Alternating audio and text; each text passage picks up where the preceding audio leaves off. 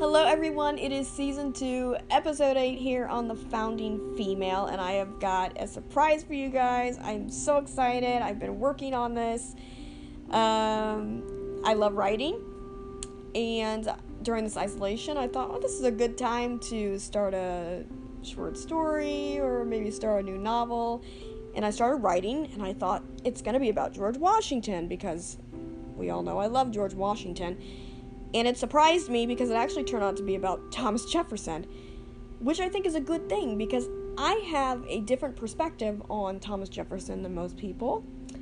And I see him in a different light than most people.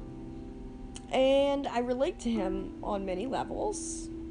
Uh, and I understand him. So maybe this is going to be a good thing. So, this book is going to be fiction. That doesn't mean that I'm not putting facts within the fiction, but it is going to be primarily fiction. I'm trying to line up the time periods, like when he was at home and blah blah blah. I don't necessarily know if that's going to completely pan out with the way that I want things, but I'm trying.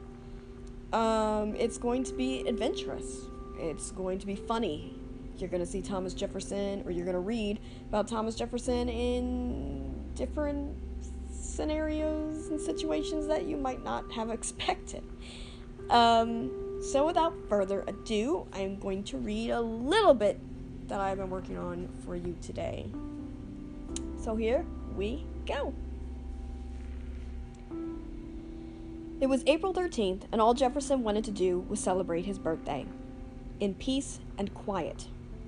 You see, Jeffy was a shy man, not as outspoken as many of his fellow peers were, or as confident, such as the likes of Patrick Henry, Benjamin Franklin, or his best friend, Alexander Hamilton.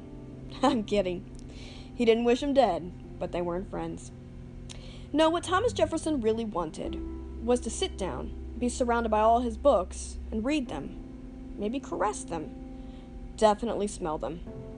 He'd finally made his birthday decision which, let's face it, was an easy one for him to make.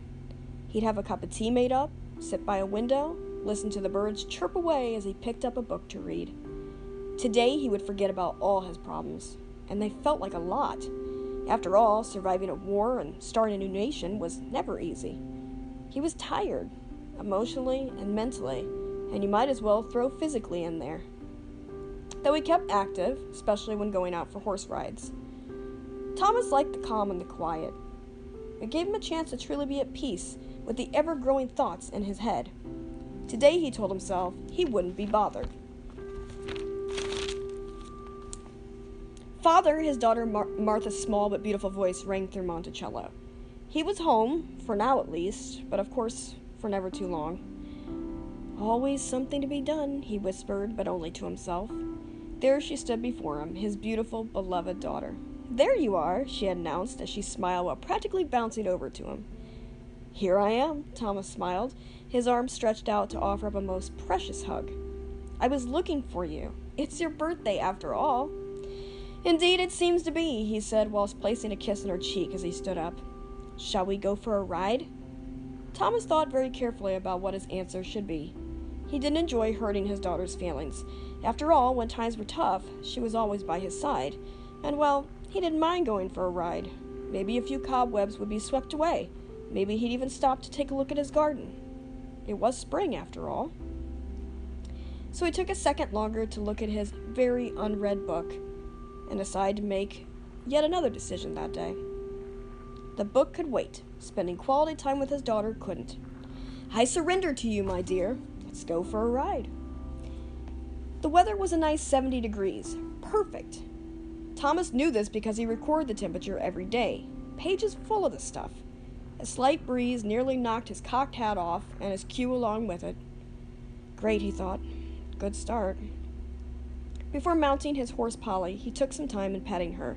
She had the most beautiful black fur.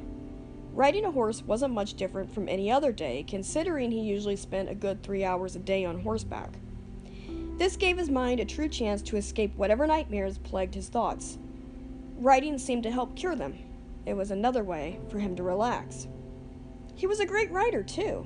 most didn't even give his horse riding a thought next to the likes of brilliant people that surrounded him, such as General George Washington, who was quite well known for many things, especially his horse riding skills. Jefferson, however, really did love his blood horses, or as you, the reader, might call them, thoroughbreds. Jefferson couldn't forgive or forget how in 1781, not long ago, Lord Cornwallis had dispatched Banastre Tarleton and a load of soldiers to capture him and burn his home. Jefferson, by the grace of God, was able to escape, and so was his home. But they took the mayors who were of use to them, and the rest were killed. To this day, it's left an ache in Jefferson's heart, one that as of yet will not be mended. Come on, Polly, he lovingly called to her. It's time we ride.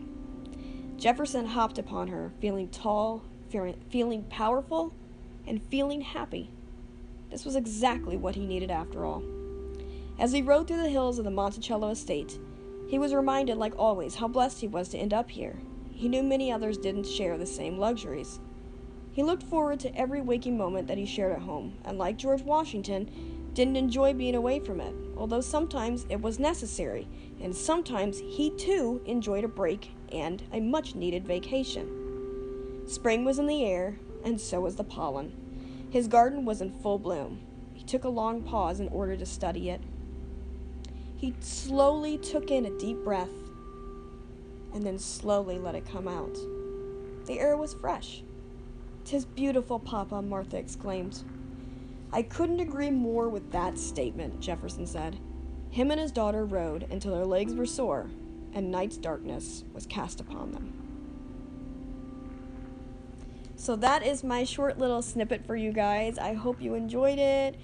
You know, every time I reread it, there's something I want to put in, take out, rearrange. Um, so I'm sure it will change a little bit as time goes on, but that's what I have for now.